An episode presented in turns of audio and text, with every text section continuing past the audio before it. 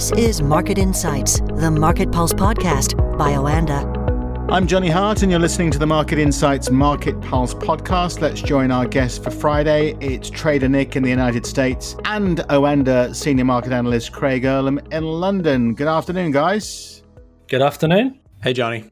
Let's start with those UK retail sales that we got this morning, Craig, and they were actually quite a surprise. Sales had been forecast to grow in October, but actually they fell by 0.3%. And that is the lowest level since Feb 21, when large parts of the UK were in COVID lockdown. So, even more indication perhaps the economy is obviously suffering at the moment, possibly because of those rate rises.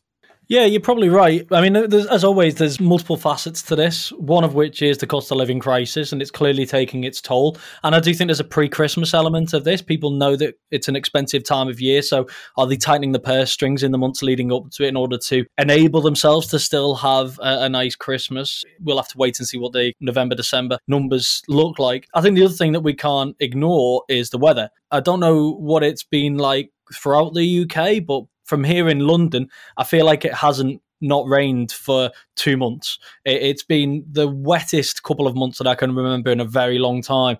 And that's actually backed up by the Met Office statistics. They say that 172 millimeters of rain fell in October, which is above the average of 115. So, I mean, that's quite a substantial increase in rainfall in the month. And when you're talking about retail sales, people going out to the shops and buying clothing and other items, the weather does play a role in whether you will choose to do that or not, especially if it's like non essential goods, right?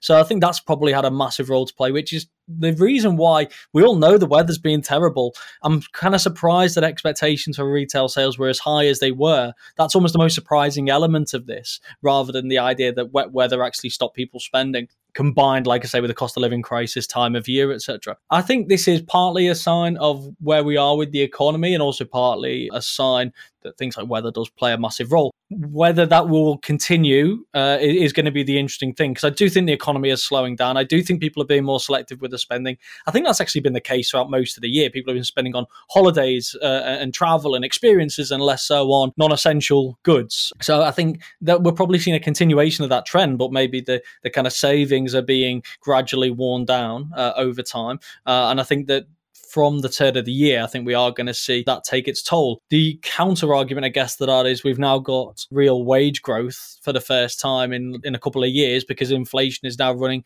below the average hourly earnings, which we saw earlier this week.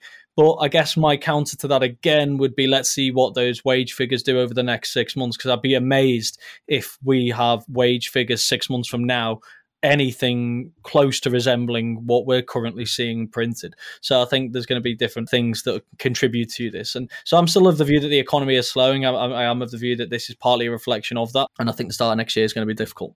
To stay consistent with Craig's idea of economic slowing, there is definitely no shortage in that. Uh, again, we saw inflation uh, this week, which was kind of the big story, you know, for markets. We saw a lot of people very much excited about the idea that perhaps there is some victory on the inflation side. That does contribute in some ways to economic indicators because now we've made mention to this in past episodes. Craig and I were discussing perhaps we are now turning back to, in some ways, back to kind of a longer term normalcy where bad news is in fact bad news. For a while we've been in living in this environment in markets where bad news in the economic uh, readings were actually good news because it meant the fed was going to see what it wanted to see and would need to rate hike less or perhaps just keep rates steady we're starting to see that uh, not just in the UK, as as Craig alluded to, but also in the US. We've been seeing meaningful slowdown. Jobs numbers have started to show cooling, which of course is a, a major contributor to uh, inflation and and to the underlying economy, the consumer. If they're employed, they generally are spending. And so we talked briefly in terms of notes for this show. We were just talking about how important perhaps the new discussion is when it comes to markets, and that is how much slowdown is there going to be? And that's, I think, the next battleground for Bulls and Bears. I've made that point a couple times in the podcast. As we go into next week, we get meeting minutes. And I think what you're likely to start seeing is the Fed sticking with its new plan of staying with rates. And they're going to probably push as they have been on higher for longer but there are meaningful uh, numbers that have come in and, and shown slowing. And also, um, you know, the Fed, I think, is has taken a step down from trying to be so proactive. There's this idea that, you know, back in 2020, the Fed made a mistake, and Jerome Powell even pretty much acknowledged this the whole inflation is transitory thing. That was a lot of the Fed trying to be very proactive. And in recent, more recent times, we've seen the Fed trying to be more data dependent. That's what they keep saying. That's another word for saying reactive, reactive to the numbers, reactive to what's coming. So as we come into the meeting minutes and you take a look at the numbers, I think we have a better understanding of what the Fed is likely to think and say. Of course, they can always surprise you and they can always kind of talk down too much risk on appetite, like we've seen this week. It'll be interesting to see if there's any pushback on that, as we've made points to. Markets are a little bit quiet here today, but this week has been explosive for risk on assets. You've seen S&P rally, you've seen Nasdaq rally, you've seen the Russell participate, which has been a rare thing in the last you know few years. The Russell's been horrible. So these are small cap stocks participating in the rally. Regional banks. You look at all these things, and I think there is a genuine turn of the page in some ways. Is it a brand new bull market? Well, that's where the debate lies. But I think at least what is very confidently behind us is this idea of just unending rate hikes. I think we've got that behind us securely.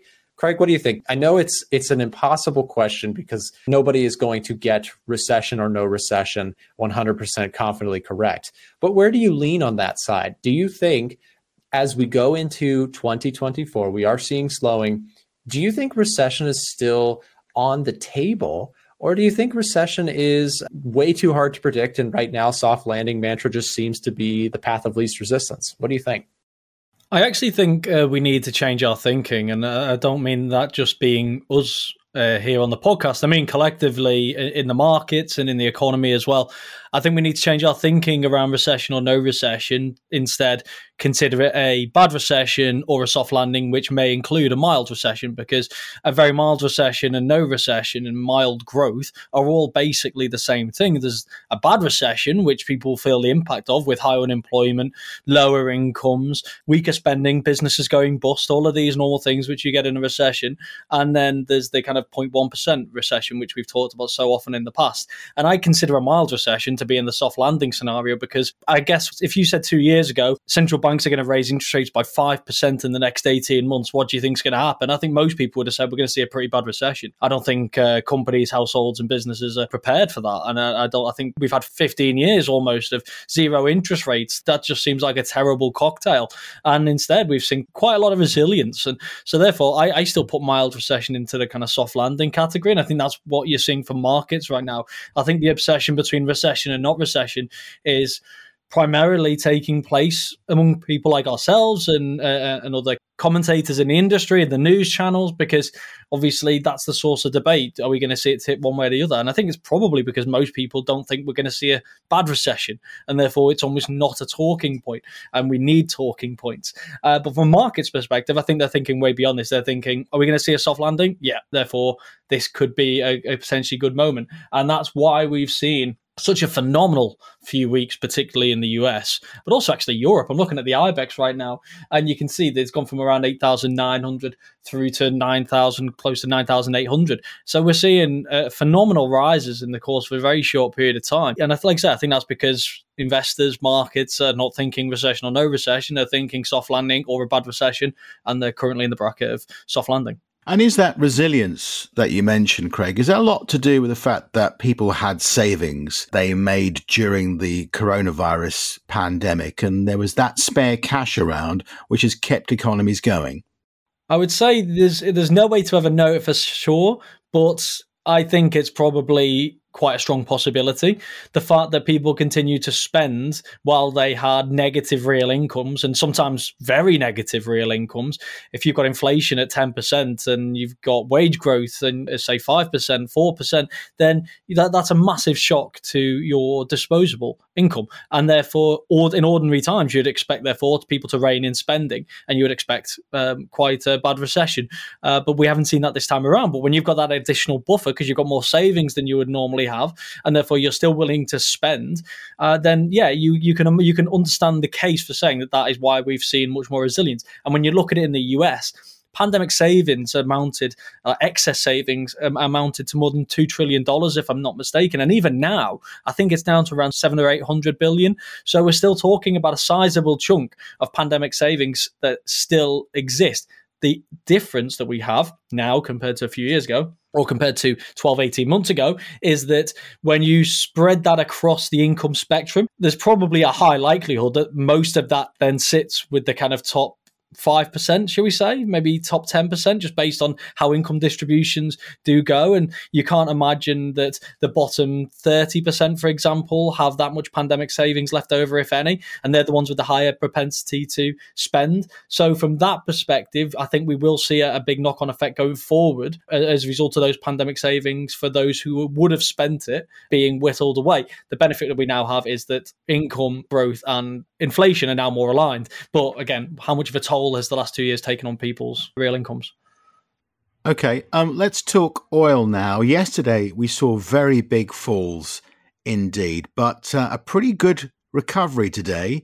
Um, oil up 3%. What is going on, Nick? So, yeah, I think overall the story with oil is concerns around the overall demand globally. And you combine that with supply. I mean, this, this move to the downside overall seems pretty justified in, in my opinion compared to where we sat you know several months back where the economy just showed no signs of slowing um, that changing narrative so again this bounce it is perhaps just a bounce. Uh, I don't have a huge, insightful reason for why this bounce. Uh, to my surprise, that's a pretty good sized bounce considering everything, but perhaps just a little bit of normal market volatility and some questions on the table as we get closer to that meeting minutes next week for you know, is the Fed really going? Uh, are they really, really, truly satisfied? Or are they going to kind of talk down some of the risk on moves that we've seen? So it'll be interesting to see on that front.